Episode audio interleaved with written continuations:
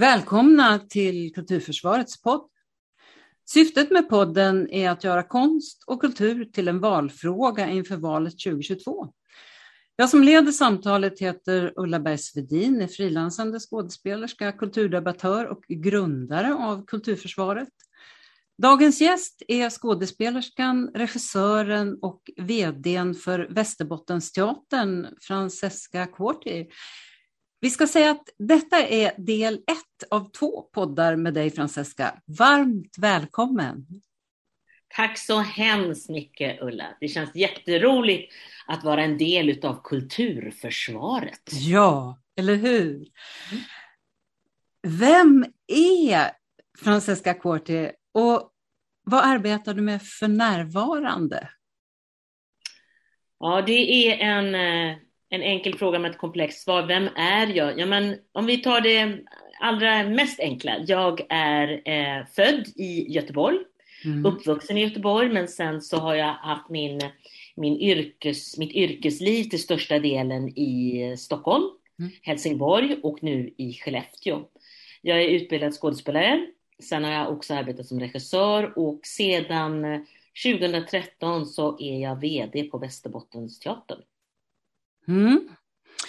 Och eh, om du ska säga något eh, lite mer om vad, vad var det som fick dig att bestämma dig för att välja den konstnärliga banan?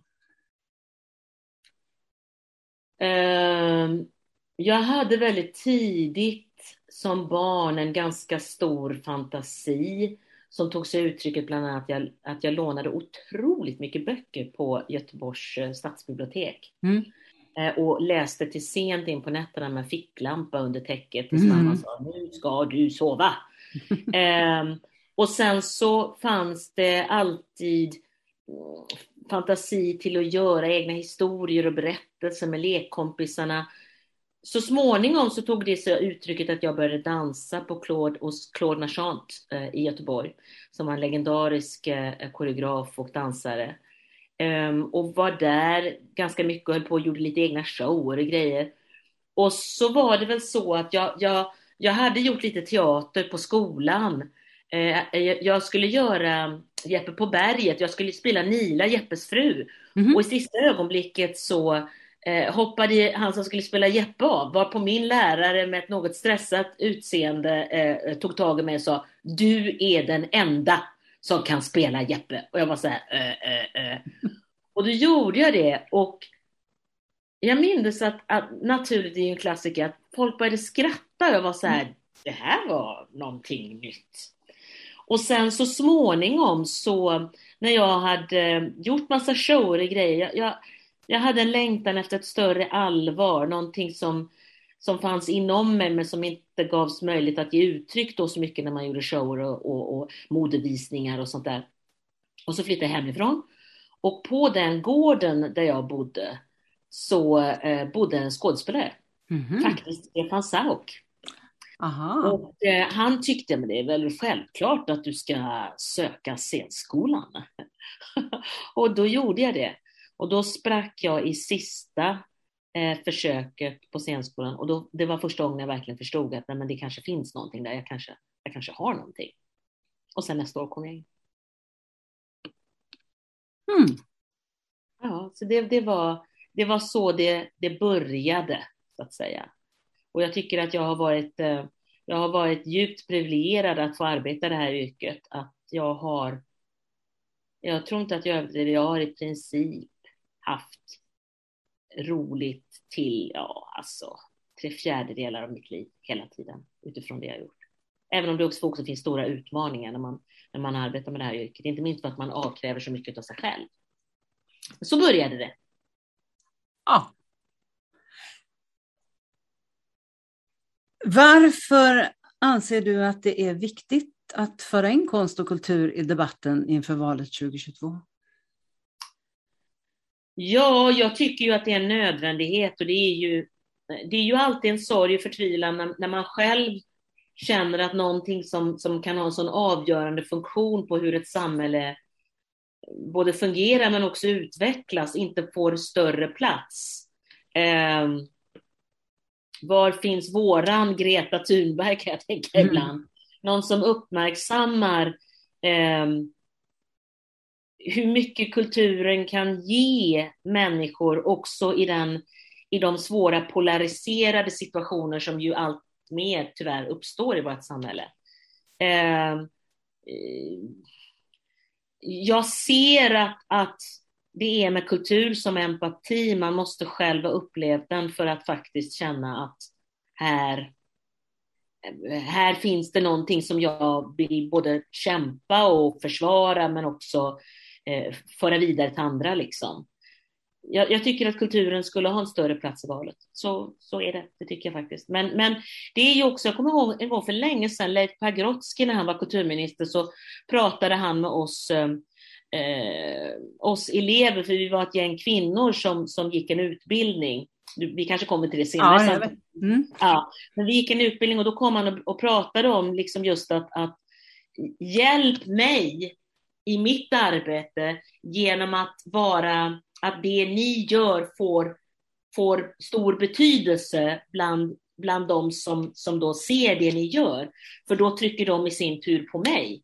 Mm. Eh, han formulerade inte exakt så, men, men det var första gången som jag förstod att, att en orsak till att kulturen inte har större plats i, i politikers vardag tror jag har att göra med att eh,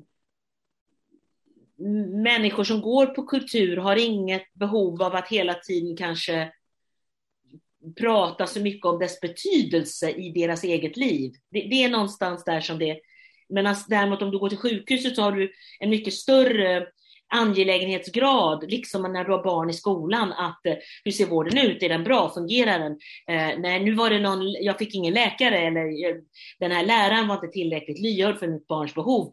Det skapar ett större engagemang medan den stora majoritet av människor som går på kultur upplever kulturen och har liksom inget behov att ytterligare kommentera den i förhållande till till samhället och, och de politiker som befinner sig där. Det är vad jag tror. Ja, det kanske också är så att vi som går mycket på kulturevenemang och så där, vi, vi, vi talar med varandra. Eh, kanske mycket, mycket, bra reflektion. Mycket bra reflektion. Jag tror också det. Man pratar med varandra, man pratar med, med andra som har sett föreställningen mm. och man, man går ju också och ser den, den den färdiga produkten. Mm. Man blir inte drabbad av att nej men nu fick min mamma byta eh, eh, eh, eh vårdgivare för 71 gången. Mm. Utan man ser en slutprodukt. Och, och, vi som jobbar med scenkonst, är, vi är ett stolt folk. Mm. Vi vill att det, bara det bästa ska nå mm. publiken hela tiden. Och därför så, så täcker vi över alla skavanker och svårigheter som varit innan. Så det är klart att det är också en del av att, att folk inte heller eh, eh, trycker på, i det, den, i, på det sättet. Liksom. Ja, sen, eh, Pagrotsky var ju som du sa också eh, kulturminister och jag har ju också hört det där att eh, kulturpolitiker gärna vill att vi samarbetar och det har vi också gjort ganska mycket. Men eh, vad tror du att det beror på att andra politiker så sällan talar om konst och kultur, även om de faktiskt kan vara intresserade.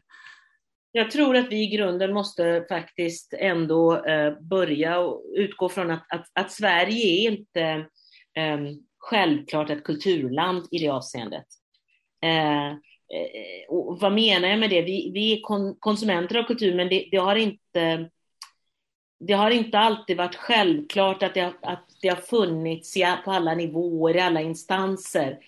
Ehm, det finns faktiskt ehm, undersökningar, ursäkta, undersökningar som visar till exempel att, att i näringslivet så är det försvinnande få människor som går på kulturevenemang eller som tar del av kultur. Jag läste, eh, läste en, en debattartikel häromdagen utav eh, Robert Weil som var, ja den var upplysande och lite sorglig liksom kring, kring um, olika tankar kring kulturen och politiken. Och, och Robert Weil är en av de få näringslivsmänniskor som genomgående, han är ju verkligen vad man förr skulle kalla för en mecenat, mm. eh, tar ställning i kulturfrågor och, och yttrar sig, men det är ju sällsynt. Det är ju sällsynt. Ja. Rektorn för Handelshögskolan eh, hävdar ju nu att det är viktigt eh, att man ägnar sig åt konst och kultur även om man är en handelshögskolestudent. Och det är ju ändå intressant att se om det kan leda till en annan typ av diskussion. Absolut, Strannegård är ju, är ju, försöker ju bryta en ny mark där på ja. Handelshögskolan och det är jättebra.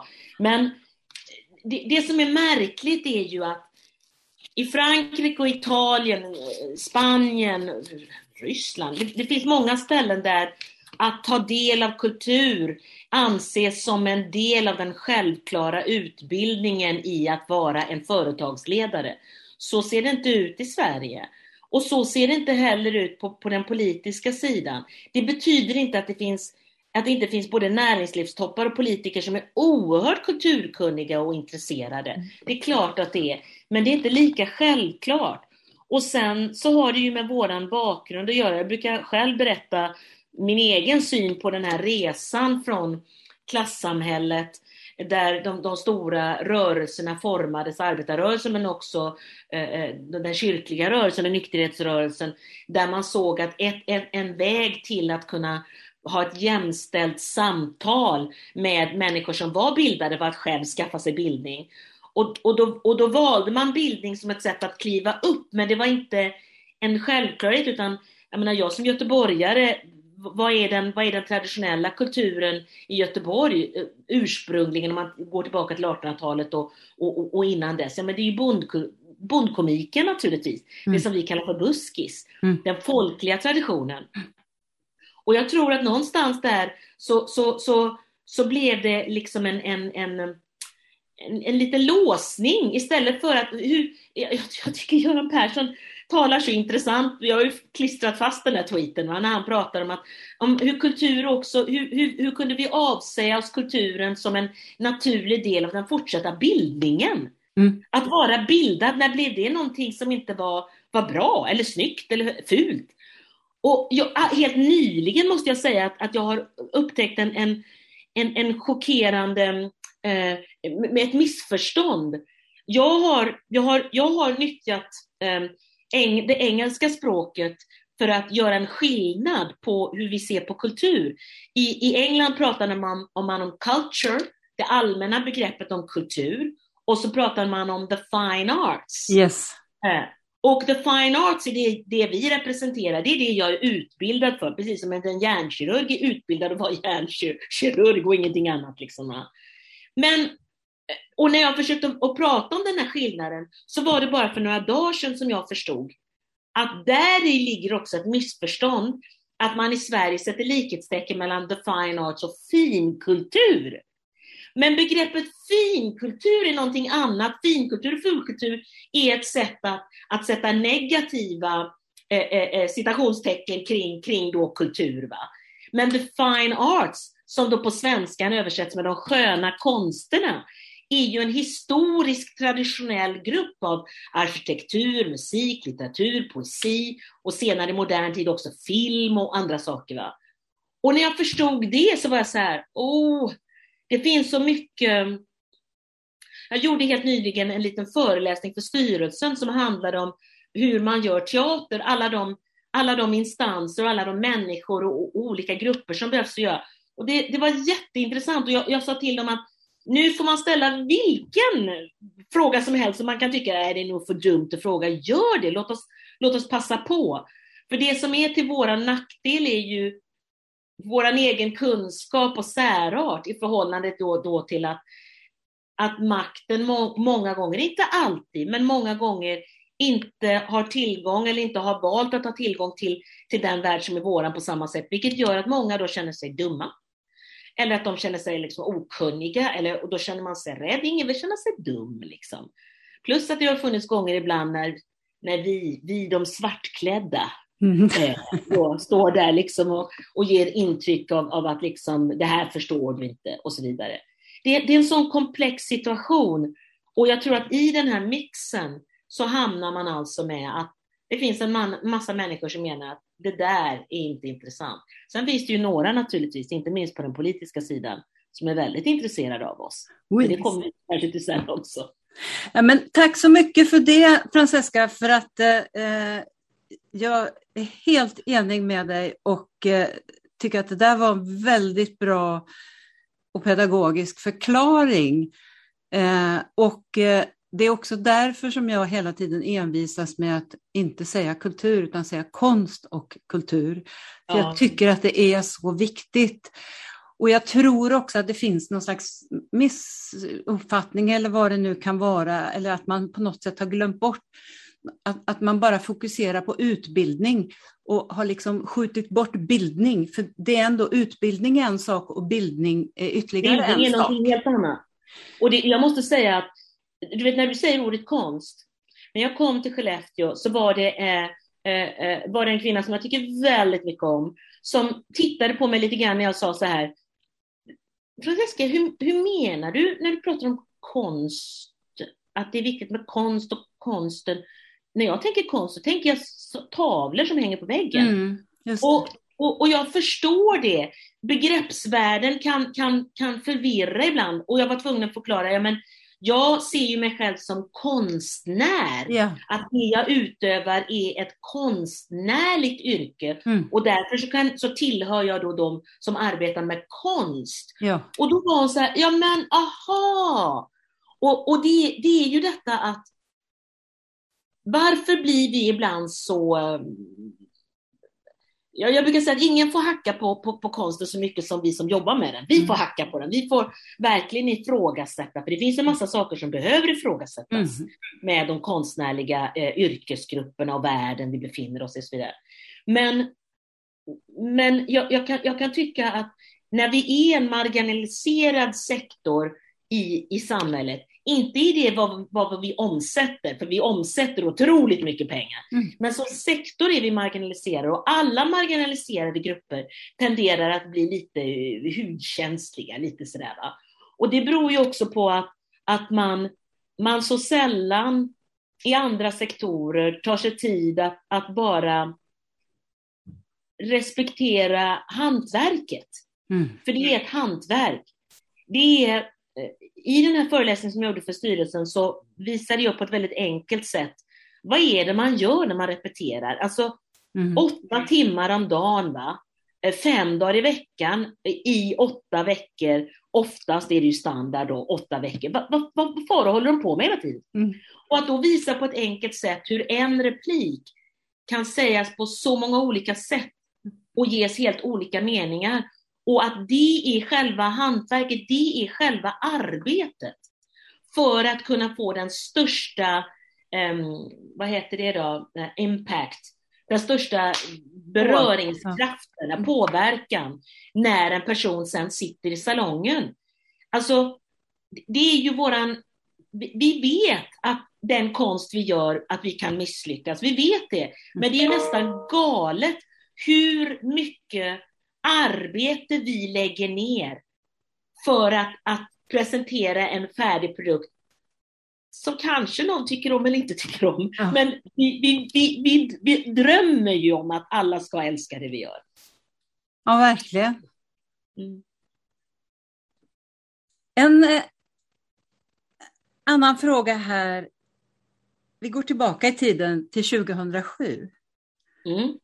Då antogs du till en utbildning för kvinnor som ville bli chefer inom scenkonst. Och den arrangerades av Svensk scenkonst, arbetsgivarorganisationen och eh, det som då hette Teaterförbundet. Och det var som svar på att det sades då att det finns inga kvinnor som vill. När det klagades på att alla chefer var män. Jag tror att det fanns två kvinnor då som var eh, chefer inom scenkonsten. Och det roliga var ju att det, fanns ju, det blev många fler sökande än det fanns platser. Varför ville du bli chef?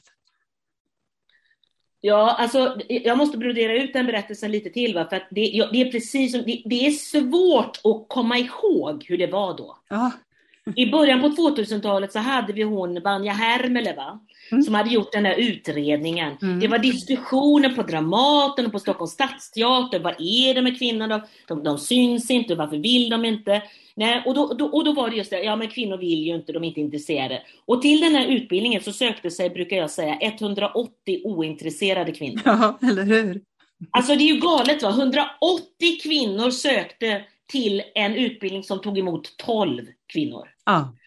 Och jag hade, jag, jag, tror att jag var klassisk på det viset att, att jag var den här skådespelaren som med jämna mellanrum började eh, eh, peta lite i bilder och tycka om andra. Alltså det finns ju föredömliga skådespelare som bara bryr sig om det de själva gör, va? Eh, som det så ska vara. Det finns ju en slags narcissism och egoism som är välgörande som skådespelare. Att jag bryr mig om det jag gör för att kunna få ett, ett djup och, och en, en, en, en, en, ett värde liksom i, det man, i det man ska utöva i sin roll. Jag var nog mycket en skådespelare som såg många andra saker också. Så steget var inte långt från att vara skådespelare till så småningom prova på att regissera. Jag hade då förmånen att, att göra den första stora uppsättningen. Jag hade gjort en, en produktion med, eh, med skolelever, med, med teaterelever i Stockholm. Men det var på Helsingborgs stadsteater där Göran Stangert sa, nej men det här låter som en bra idé. Jag tycker att du ser det du vill göra. Så du, du, du, vi, vi, med, med mitt stöd så får du prova på att göra en uppsättning. Så gjorde jag det. Men det fanns också bitar som jag såg som var intressanta ju hur hänger det ihop på andra ställen? Och därför sökte jag den här tjänsten i ett slags, ehm, ett slags hybris. och jag minns att jag, jag sökte med liksom gott mod. Och sen när jag kom till första mötet, då var jag, jag var, hade en ganska jobbig förkylning och jag satt där och snorade och snörvlade vid, vid det här bordet där jag tyckte att det satt så mycket kompetenta kvinnor. Jag var helt knockad över den kunskap som, som de kvinnorna som kom dit hade. Och då, och då var första känslan liksom, åh hjälp, ja, ja, vad kan jag, vad vet jag? Men det som var så fantastiskt med den här utbildningen, och jag, jag vill verkligen säga att det här är också en styrka med våran bransch. Va? Alltså vår branschorganisation och vårt och fackförbundet gick ihop och sa det här måste vi göra en utbildning för. Och jag har ju sagt vid flera tillfällen, jag sitter numera i Svensk Scenkonsts styrelse också, jag har sagt att den utbildningen hade en sån avgörande faktor på hur många kvinnor som sen faktiskt blev teaterchefer. Mm. Alltså utav 12 kvinnor var det 10 stycken som blev teaterchefer efter det. Mm. Och, och jag känner att det maktskiftet, eller den, maktskiftet är inte rätt ord, den, den föränd, det förändringsskiftet, det behöver nu ske på mångfald. Så jag tycker ju att branschen och fackförbundet ska gå ihop igen och, och försöka skapa en liknande utbildning utifrån mångfaldsperspektiv.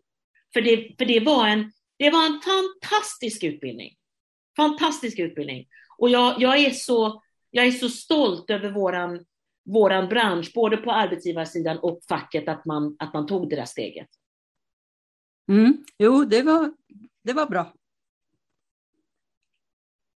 Eh, Pratade ni eh, under utbildningen eh, sinsemellan sådär om det faktum att ni inte ansågs vilja bli chefer? Hade ni diskussioner kring det? Nej. Alltså de kvinnorna som, som kom in på den här linjen, de, de, de var så de var så redo att ta det ansvaret. Det, det, nej, Nej, det var inte, det var inte en av de ämnena vi talade, talade om. Utan vi, vi, vi sög i oss allting. Vi, alltså det, det var ju både en utbildning som handlade om det personliga ledarskapet, det handlade om eh, eh fackfrågor, ekonomiska frågor. Och, eh, en rolig anekdot var att den dåvarande jämställdhets... Eh, eh inte ministern, utan vad hette det då? Eh, och du vet han som... Jämo. Claes yeah. Borgström? Ja. Mm. Han kom och höll ett föredrag. Va? Du vet, jag har aldrig varit med om ett rum fullt av kvinnor som så fort slappnade av som när han började prata. han var mycket mer radikal än vad vi var tyckte jag. Alltså han hade åsikter som var bara så här, pang, pang, pang, pang. Han hade ju, det var då också han hade pratat om, jag tror det var, det var ett VM som pågick då va? Och han hade jättestarka åsikter om det här med prostitution och andra mm. grejer. Ja, men han var, han var, det var så uppfriskande att höra en man tala om kvinnor, inom citationstecken, kvinnofrågor mm. på det radikala sätt som han gjorde. Men, men vi, var, vi var fullt upptagna med att, att förstå ledarskapet som vi var vi var så redo att anta utmaningen. Sen är det ju precis som med att, att ta körkort. Va? Du tar körkort, men det är inte samma sak som att, och, och bli en bra bilförare. Alltså, det jag har lärt mig de här, under de här åren hade ju ingen, ingen utbildning hade kunnat förbereda mig på det. Men jag hade en grund att stå på i början. Eh, och det fanns, det fanns så mycket kloka saker som sades Eh, i föreläsningar men också bland oss kvinnor som gjorde att jag, att jag kunde ta med mig det liksom, när jag då själv blev chef. Ja, det blev väl som en slags legitimation kan man väl säga. Just. Ja, det blev det. Mm. Jag tror inte att jag hade fått en chefsposition om jag inte hade gått den. För jag hade inte varit chef innan. Så mm. den teater som jag nu är VD för, de, de tog ju också en, en chansning på mig att jag hade gått utbildningen, att jag var redo, att jag var hungrig liksom sådär och, och, och, och tänkte att det kan nog bli bra. Och det, det, måste sägas också, vi har haft, länge haft en tradition av att, att eh, eh teatercheferna kommer ur eh, skådespelarregileden och så vidare. Och det finns väldigt mycket duktigt folk som, som är beredda att ta sig an den, den utmaningen. Men, men låt mig säga här med absolut tydlighet att vara regissör och vara chef för teater är inte tillnärmelsevis samma sak. Nej. Men du, vad, vad var det som lockade med att bli chef i Västerbotten? Västerbottensteatern kom ut med en annons som var... Jag hade, ju, jag hade sökt en del eh, tjänster efter utbildningen. Eh, hade kommit till ganska många gånger hade jag kommit till eh, eh slutintervju så att säga, men, men det, landade inte helt. Och jag är den människan som är att om jag står och knackar på en dörr och den inte öppnas så bestämmer jag mig för att göra någonting annat. Så jag hade precis eh, börjat arbeta med en coach kring ett eget företag och eh, jag skulle jobba med kommunikation och, eh, eh, eh och lite andra saker, liksom ledarskapsutveckling och så vidare. Eh, när det kom, den här annonsen kom och den var så annorlunda mot andra annonser. Den hade en värme och en, en, och en inbjudande ton, så jag, jag blev så nyfiken. Så därför sökte jag. Sen gjorde jag lite hemläxa, jag förhörde om teatern och, och så vidare. Och, och eh, inte oviktigt, första mötet var ett jättefint, starkt möte. Det kändes liksom bra. Och Västerbottensteatern var i många avseenden en, en, en, en, en bra teater att börja på måste jag säga. Hmm. Du, eh, du, du formulerade i en artikel, precis när du hade tillträtt, en vision som löd ungefär så här. Vi ska vara Skellefteås stolthet och regionens kvartersteater. Vi ska vara ägare av begreppet berättarteater i enlighet med våra västerbottniska traditioner. Vi ska hämta våra föreställningar ur den lokala och regionala myllan. Vi ska bygga upp nya nätverk och nya vänskaper med företag i regionen och samarbetspartners ute i Teater-Europa. Vi ska börja arbeta med barn och unga och stärka Unghästen, vår fristående ungdomsensemble, deras uppskattade arbete. Vi ska öppna upp vårt hus för de som ännu inte känner oss. Vi ska undersöka den nya tekniken och möjligheten att skapa interaktiva virtuella teatersalonger, och vi ska bli Europas ledande berättarteater. Det hade låtit som ett uppdrag som skulle skrämma vem som helst, men du, du formulerar det själv. Har du haft möjlighet att ägna dig åt allt detta? Alltihopa. Utom det, alltihopa utom det sista. Okay. Därför att titeln Europas ledande berättarteater skapade en viss stress i vår organisation. Aha. Eh, trots att jag försökte jämföra Europa med att vi är en del av Europa. Dorotea är en del av Europa, Malå är en del av Europa. Men det var det enda som jag som vi var tvungna att, att, att liksom backa från och ändra från. För det, det, skapade för mycket, nej men jag fattar inte, Vadå? på vilket sätt då? Det där låter pretentiöst och så vidare. Politikerna älskade det naturligtvis. Därför att en storslagen vision är ju, är ju någonting också som kan dra och leda, men det gäller också att hitta rätt vision. Eh, den, den som du sa nu, ursäkta jag sätter halsen här, som var eh, regionens stolthet och stadens kvartersteater, den har vi bi, bibehållit fast vi har bara ändrat om meningarna. Så nu är det liksom stadens eh, eh, kvartersteater och regionens stolthet. Men ja, alltihopa det kan jag tycka att jag har genomfört. Men för att, för att jag tänkte på eh, nämligen eh, just det här med Europas ledande berättarteater. För det, det, var ju, eh, det var ju också eh, ett Europa, var det inte eh, Europas kulturhuvudstad? Eh, alltså vad som hände var så här. några år senare där va? Vad som hände var så här. Umeå hade fått att man skulle vara kulturhuvudstadsår ja. 2014. Och på teatern hade man, på Västerbottensteatern hade det funnits en lång tradition av berättande i olika, eh, ja. i, i, i, olika eh, avseenden och evenemang och så vidare. Va? Och det finns en, en, en lång berättartradition i regionen. Ja. Och inför huvudstads, kulturhuvudstadsåret så sa teatern så här, berättande, man, man, man insåg att berättande var en tröskel som var lägre än teater. Mm. Alltså folk blev inte lika uppstressade av ordet berättande som mm. teater.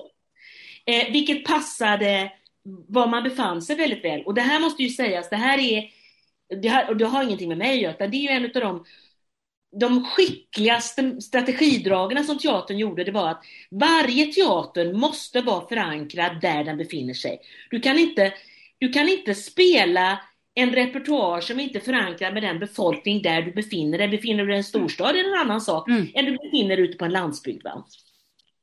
Och då när kulturhuvudstadsåret skulle inledas, då fanns det flera projekt som startade. Ett av dem var Västerbotten, eh, Berättarnas län. Mm.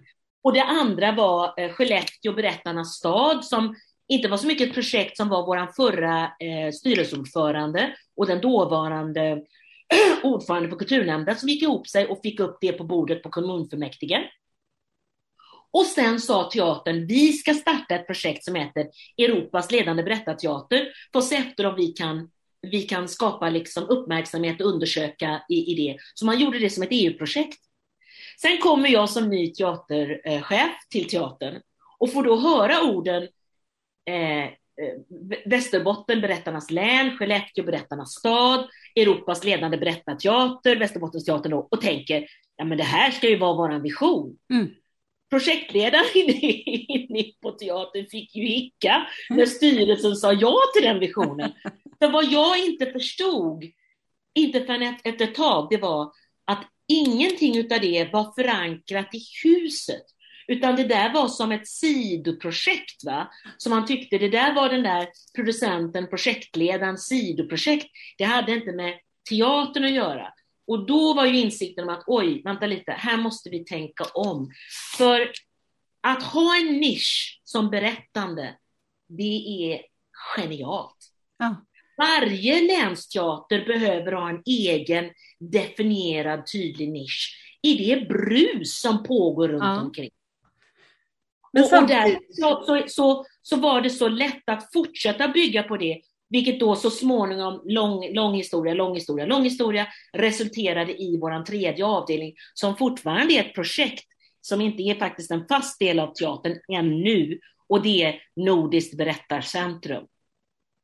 Ja, och samtidigt så är det ju så att eh, för mig som bor då i, i Göteborgs norra skärgård så är ju bilden av Västerbottens teater är ju berättar teatern. Så att eh, det, det, det, finns ju.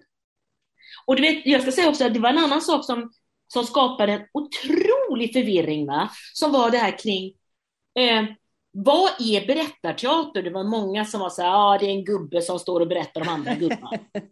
Ja, jag förstår, det kanske har varit så tidigare.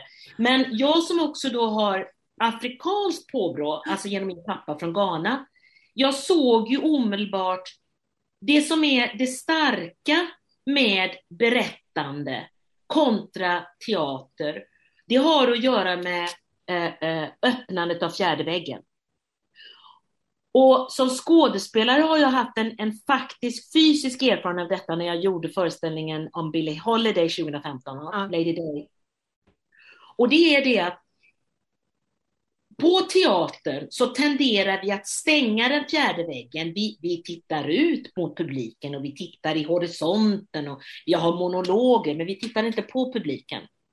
Och i Ghana så säger man så här att ingen föreställning är, är något att ha om inte också publiken är engagerad. Och vi har en tradition i, inom teatervärlden, och inte bara här i Sverige, utan överallt, det är att Eh, förhållandet ser ut så här. Du sitter i salongen, jag står på scenen. Du sitter i mörker, jag står i ljus. Du håller tyst, jag pratar. Men om man öppnar fjärde väggen och, och är sin karaktär, men tilltalar publiken och är med den och tittar och ser och tar, alltså då händer det någonting, det händer någonting speciellt. Va? Och, och, det är någonting då som vår konstnärliga ledare Bobo Lundén har fortsatt att bevaka och undersöka. Alltså öppnandet av fjärde väggen. Det betyder inte att man interagerar med, med, med, publiken, men man låtsas inte om som att de inte är där, vilket ju är tvärt den egna eh, träningen jag fick då på scenskolan. Och, och, och det finns någonting i det som jag tycker är mycket mer av en framtidsperspektiv när det gäller hur man ska arbeta med teater. Det betyder inte att man inte kan stänga den väggen ibland då och då, men jag tycker det är spännande. Ja, för mig är det som du vet självklart eftersom jag har arbetat så eh, under hela mitt teaterliv i princip. Och det finns ju några teatrar som har gjort det ja, naturligtvis. Ja. Eh, sen ska det sägas också att vi, du vet, när vi sa det Europas ledande berättarteater, det fanns ju också de på Västanova som var så här, ursäkta mig, eh, eh, eh, vad menar ni?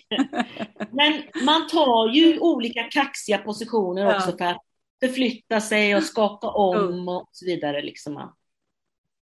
Jo, nej, men det är ju eh, det, det, är ju som du säger, det är ju väldigt, det är ofta väldigt uppskattat av publiken.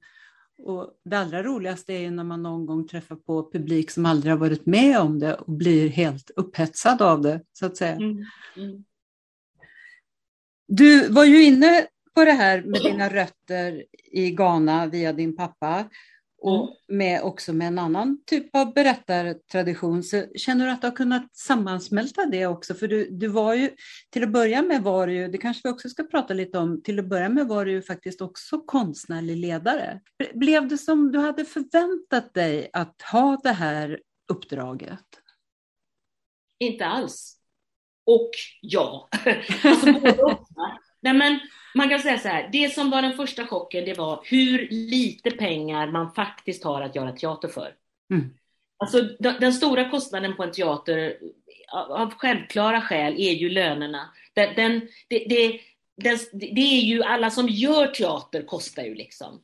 Och sen då det som är kvar utav kakan, det ska då betala för um, ja, men manus, externa skådespelare, regissör, koreograf, scenograf, Eh, material för uppsättningarna och i, i, i jämförelsen är det väldigt lite.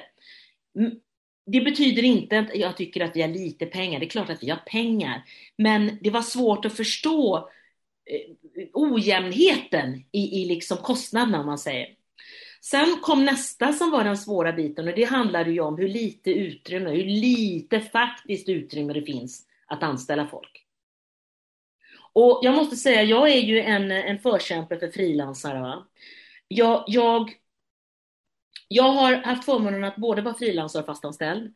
Eh, det finns fördelar med en fastanställning ibland som till exempel på Unga Klara så var det ju att vara en del av gänget på en längre, under en längre tid möjliggjorde ju också att skapa ett tryggt, en trygg arbetsgrupp, att kunna våga eh, göra modiga saker och undersöka och så vidare. Men det är ju ett enormt problem att vi har en så stor frilanskår som kommer in på så få arbetsplatser. Eh, också på grund av att vi har de här eh, fasta ensemblerna. Det betyder inte att jag tycker att man inte ska ha fasta ensemble. Det tycker jag. Men jag menar det här, alltså som, nu har jag gått hela ledet från skådespelare till regissör till, till VD och jag tycker att, eh, nu svär jag kyrkan, va? jag tycker att det här med numerären är bara, det är bara på som skapar otroliga svårigheter att öppna upp för större flexibilitet inne på teatrarna. Och det var, det var svårt i början att förstå att så är det, jag måste förhålla mig till det. Liksom. Eh, och, det och det tycker jag också när det gäller hur, hur många scenskolor vi har. Vi har alltså fyra scenskolor, plus att vi har ett oändligt antal teaterskolor eller olika, eh, eh, men vad heter de då, de, nu står det still, högsk inte högskolor utan sådana som finns ute på olika ställen som i Skåne och folkhögskolor, folkhögskolor. Stod till, still där ett ögonblick. Där man har teaterutbildningar.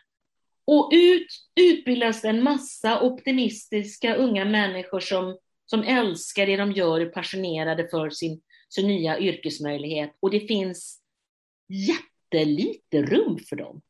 Och jag önskar att i, i slutet av utbildningen på scenskolorna, att man faktiskt hade en period som heter Låt oss prata allvar om hur det är att vara skådespelare på riktigt.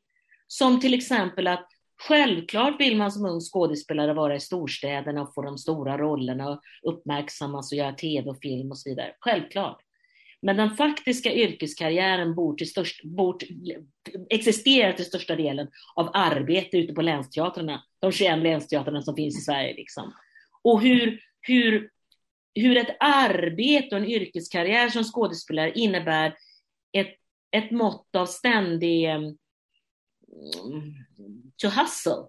Alltså att man måste ringa, höra av sig, eh, komma med förslag, komma och, och får inte tala om den här, alltså man jobbar så fruktansvärt möjligt, så, så fruktansvärt mycket så att möjligheten att se folk är ju bara om du befinner dig i en storstadsregion där det finns tillgång till många olika scener och man då kan välja en torsdagkväll och gå, gå iväg och se någonting. Och det där tycker jag att allt för få elever som utexamineras från scenskolorna faktiskt förstår vilken verklighet de går ut i. Det var ett långt svar på din fråga. Men vad tänker du, hur, hur tänker du att, eh, att om man väljer yrket skådespelare då måste man också välja att eh, bli en nomad så att säga? Eh, ja, mycket bra fråga. Alltså det måste ju vara möjligt inom detta yrket, liksom alla andra yrken, att bilda familj och, och, och, och leva ett, ett sammanhållet liv. Men jag tror att man gör sig en stor otjänst om man inte inser de sakerna som är ett faktum. Det är det, och det, det har jag, alltså det är ju en av de grejerna som jag också har tagit strid för som teaterchef. Mm. Vi är inte till för oss själva, vi är till för publiken. Publiken vill se teater, helst av allt, på helgerna. Alltså det finns som, för att inte tala om julen och julledigheter och när de är lediga. Vi, vår anpassning måste ske utifrån det som är vårt mål, vilket är publiken. En av våra mål på, på Västerbottensteatern är att ha publiken i centrum. Och det innebär allt ifrån hur vi spelar, när vi spelar, vad vi spelar och massa olika faktorer.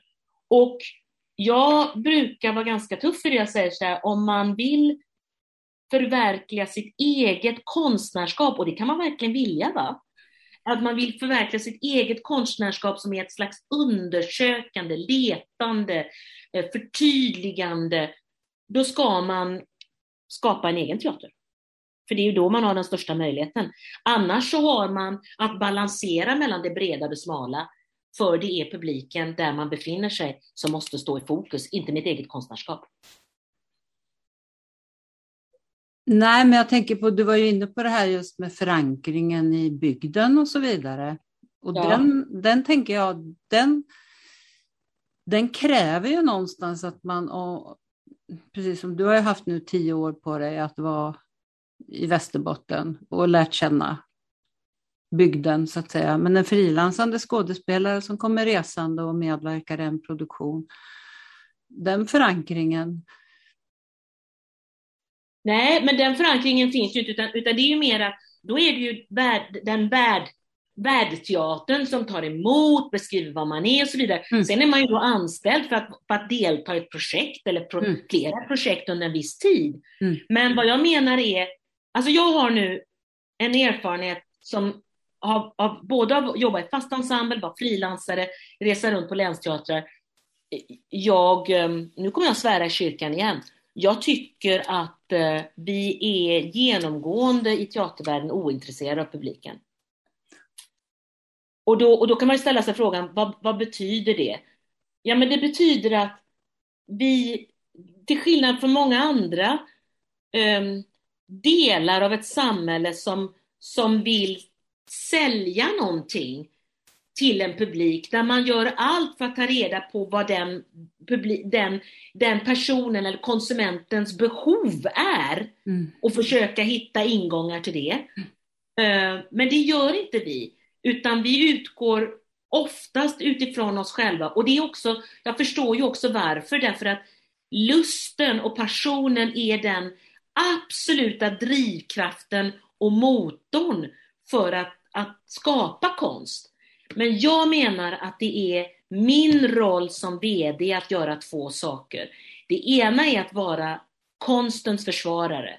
Det vill säga att jag ska stå som en barriär mellan de som håller på och arbetar och jobbar och letar och skrotar och det som är behoven ifrån samhället gentemot då från tjänstepersoner eller, eller politiker eller vad som helst. Liksom. Mm. Men jag ska också lika mycket vända mig in till, min, e, till de, mina egna och säga så här, uh, men du, du är inte här bara för din egen skull, utan du är ju här för att, att, att ett syfte ska, ska formas hela vägen där vi har en idé och en tanke som sen möter en publik.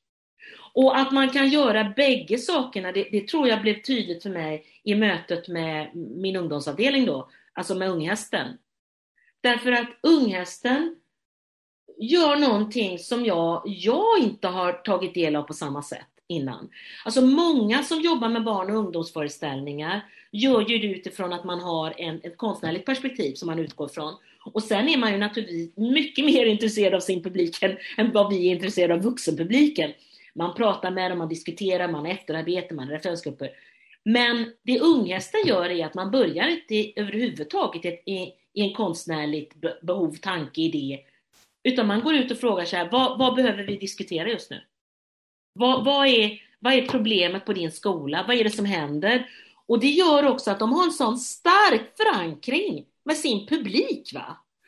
Sen betyder det inte att de tullar på det, hur ska vi göra nu? Vad ska vi göra? Alltså, en skola får inte lägga sig i, i hur man skapar själva berättelsen.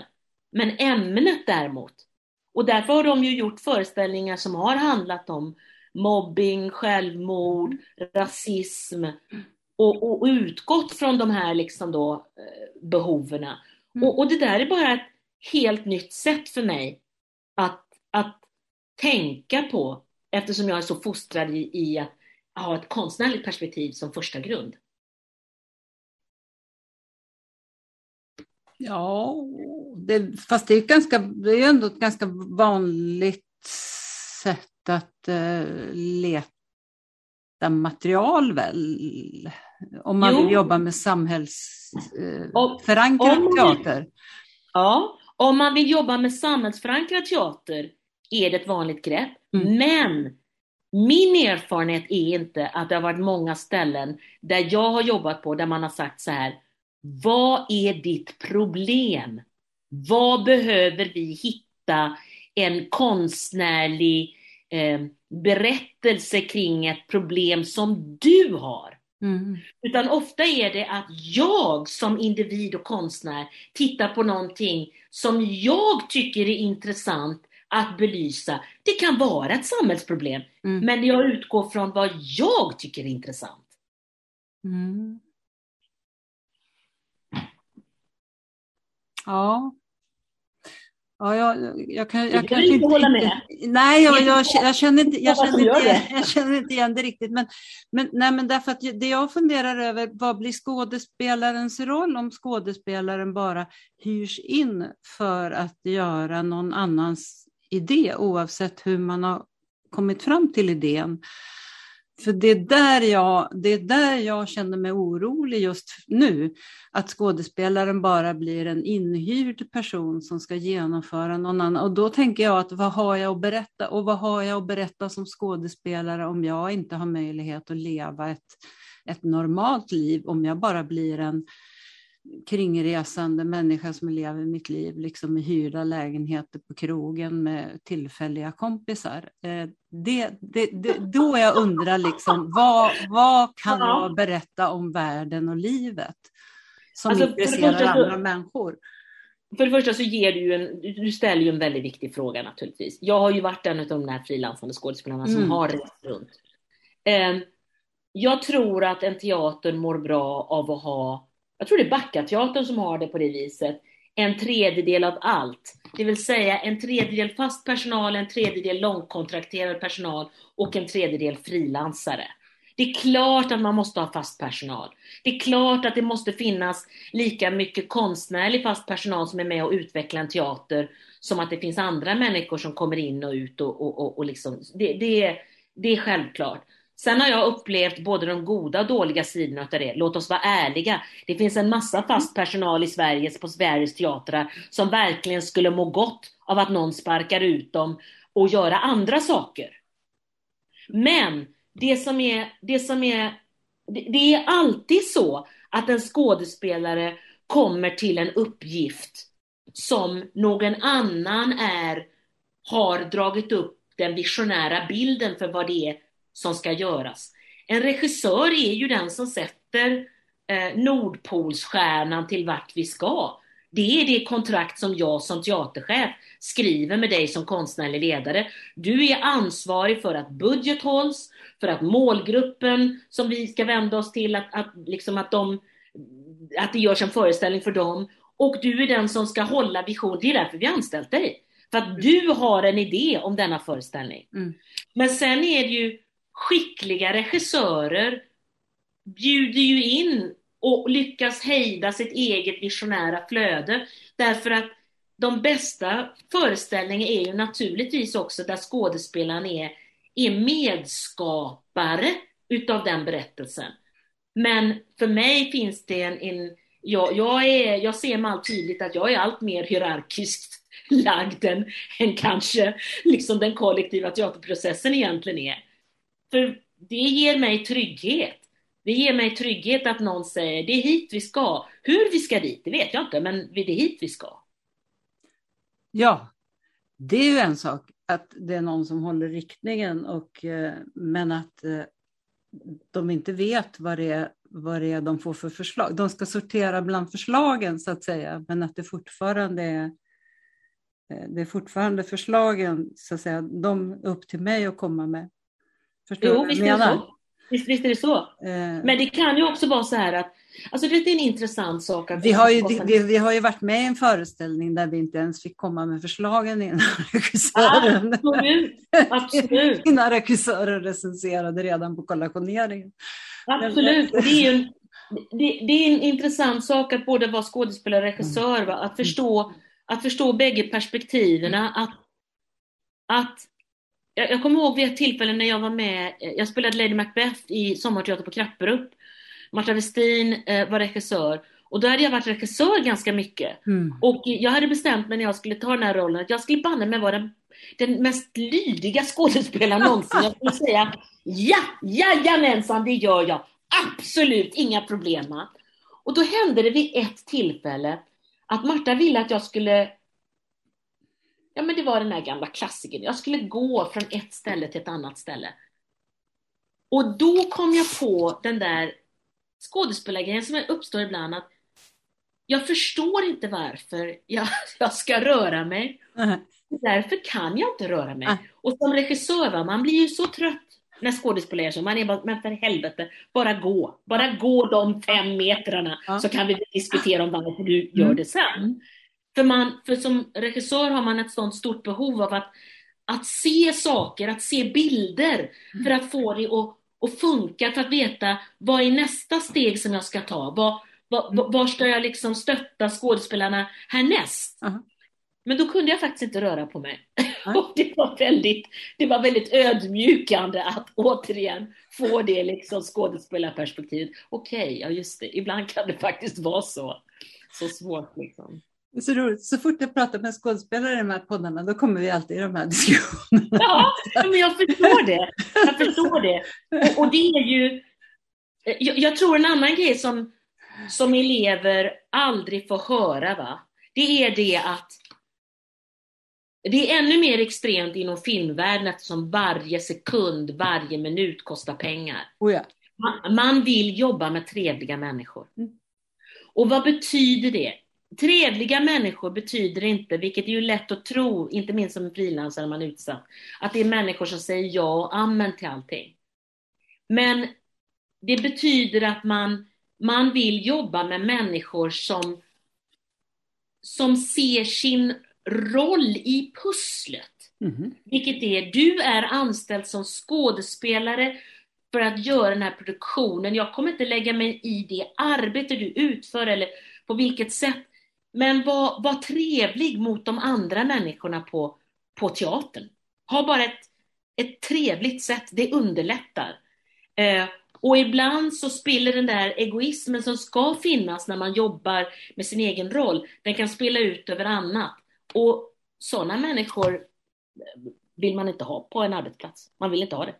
Det, det, det är jobbigt nog ändå att skapa teater. Det är sanningen. Precis. Men då kan jag säga vad jag brukar säga som facklig företrädare när, när människor har sagt sådana saker till mig. Varför ska man behöva ha de här tillsvidareanställda människorna? Chefer har faktiskt tre år på sig att undersöka detta innan de måste fastanställa människorna och har de inte lyckats komma på det på tre år, då får de faktiskt skylla sig själva. Det ska sägas, men jag måste också säga Ulla att, att det, det, är en intressant grej att eh, återigen, jag, jag, passar på att svära mycket. Nej, men därför att jag, jag vill också få igång samtal ibland. Det, sanningen är att det finns både de mest fantastiska frilans och fasta skådespelare som tar ansvar både för sitt eget arbete och sin roll, som bidrar till klimatet och stämningen på en teater, som både ifrågasätter sånt som, som behöver ifrågasättas och, och, och deltar i utvecklingen av arbetsplatser. Mm. Men det finns också människor som, som eh, i samma ögonblick som de blir fastanställda som tappar hela det perspektivet. Och plötsligt bara står med en lång eh, slags rättighetslista. Och, och det, är, det är förödande för en teater. Det är förödande för en teater när man inte bibehåller både den egna nyfikenheten som skådespelare och den här känslan av att jag är delaktig i min egen arbetsmiljö också på ett bra sätt. Jag brukar säga att teater är som ett stort träd där alla bidrar eh, och sen så bidrar vi till att de som står längst ute på den här grenen och, och, och vajar, det är skådespelaren. Det, det är ett jättejobbigt, svårt läge och vi ska hjälpa och bidra till att skådespelaren ska, skådespelaren ska känna så mycket trygghet som möjligt för det som de gör, vilket är då frukten som ska ges till publiken. Men vi är alla delaktiga i, i processen och lika mycket som att vi som inte står på scen då ska ha en ödmjukhet och en slags omsorg om de som försöker göra det där jättesvåra. Lika mycket måste de som står på scenen ha en ödmjukhet att min möjlighet att kunna utföra detta beror på att det är alla andra runt omkring som stöttar mig. Alla andra. Precis. Och det är ju, då, då kommer vi till att det, det, där du säger liksom när det gäller skådespelare, det gäller ju alla andra yrkesgrupper också. Och det för mig till just igen då den här utbildningen av chefer som jag tycker, jag tycker överhuvudtaget utbildning av chefspersoner är ju viktig för att det hoppas ju jag då att det ska leda till, för jag har ju många gånger saknat chefer som har haft förmågan att ta, ta itu med sådana här saker. För på en, på en annan arbetsplats hoppas jag i alla fall att det går till så att när det uppstår sådana här saker som du säger då, att, att man faktiskt kan hantera det. För att det är ju inte bara, det, det, alla blir ju lidande när Absolut. det inte fungerar och det finns mycket 100%. dolda maktstrukturer. Eh, jag kan säga, vi, vi som teater, vi har gått en lång resa. Alltså när jag började så fanns det ett väldigt tydligt vi och dom-perspektiv. Mm. Och, och, och, och, och domet, det var då vi, vi som satt på ledningsgruppssidan, va? domet. Och, ja, och det var eh, det, var, det har varit mycket medvetet arbete för att inkludera att vi har alla olika roller och funktioner på en teater. Mitt arbete är att leda eh, och det vill jag göra med tydlighet. Men, men sen är det också att, att, eh, att hela tiden öppna upp för, inte minst, vi har ett ganska bra utvecklat samarbete i samverkan. Eh, där synpunkter kommer upp och man diskuterar, man tar det, nu blir det illa på det här, hur tänker vi här? Och, och lika mycket frustrerad som jag kan bli ibland, lika mycket empati måste jag uppvisa. Och den empatin kan jag ibland också använda mig av mitt eget, min egen yrkesbakgrund då. Eh, ibland, ibland är det bara bra att ställa fram fruktkorgar eh, inför premiären. Mm. Alltså på riktigt. Därför att erfarenheten är att, att, att ge den där extra när det är extra knöligt, det, det är bra liksom. Och, och, och, den där balansen, jag kan säga att en av de grejerna som är svårt när det gäller chefskap för teatrar, jag tror ju att en teater mår bra också av att ha andra människor som inte är komna ur teaterleden för att vara chefer. Men de kan behöva ha en kulturempati och kulturförståelse och de kan behöva ha en, en, någon som också hjälper till just när det gäller de där fin, fingertoppskänslorna kring saker som inte alltid är självklart. Det ser ut på ett visst sätt och man tänker, ja men så ska vi väl göra. Ja men fast om du ger det där extra så kommer du få tillbaka så mycket. Får inte tala om kommunikation. Mm. Det går inte att säga Alltså det går ju inte att fatta hur mycket man behöver kommunicera saker om och om, och om igen. Ibland har jag känt mig som en idiot för att jag för 51 gången har sagt en sak. Och mm. lik förbaskat är det någon som säger, det där har jag aldrig hört. Har, har, du hört det? Jag har aldrig hört det. Nej. Så kommunikation och tydlighet och, och, planering. Hur få ihop de här två hjulen, den konstnärliga processen, man pratar om att arbeta i process, va? vilket mm. ju kan driva en tekniker helt tokig. Och den andra där vi avkräver av den tekniska personalen att det är, att det är liksom ett, ett, ett, ett tåg som ska gå på med vissa bestämda tidpunkter. Va? Och det, det, finns ju tekniker som har lärt mig så mycket genom att säga, jag kommer ihåg en gång på Helsingborgs stadsteater. Så var det en tekniker som sa, och jag kom in då som lite nybakad regissör, så ah, varför, varför är inte det här ordnat? Det här borde vara fixat nu. Mm. Och han tittade väldigt lugnt på mig och sa så här, ja alltså antingen så kan du ju få det här gjort va? Eller också kan du få det här gjort. Du får ju välja vilket du vill ha gjort först då va? Om vi ska få plats med alltihopa. Och det var också insikten om att, att eh, tekniker är tekniker och de som jobbar på kostym och, och, och, mask, de är så beroende av att ha en tydlighet och de blir tokiga mm. när man tillåter den konstnärliga eh, eh, processen att, att, bara få flyta ut. Va? Ja, vi skulle behöva mer rekvisita. Vi skulle behöva... Och samtidigt så ibland är det så att jag är ledsen, vi, vi sa inte på den här listan att vi ville prova den här stolen, men nu behöver vi prova den här stolen. Och, och att det är chefskapets balanserande hela tiden mellan dessa två hjul alltså. Francesca, ja? det här är oerhört spännande diskussioner, men nu ska vi göra eh, en avslutning av del ja. ett här. Eh, och eh, Tack så hemskt mycket för det. Och jag säger också välkomna till våra lyssnare att lyssna på del två där vi ska då tala om bland annat vad det innebär att vara både kvinna och rasifierad i kultursverige, mm. om att vara chef under metoo, om ålderism i branschen, eh, om Göran Perssons utspel om konst och kultur, det har du delvis varit inne på redan, om att få medalj av Hans Majestät Konungen. Ja, bara en sån sak. Ja, och förstås så ska du också få svara på den obligatoriska avslutande frågan. Så tack för nu, Francesca.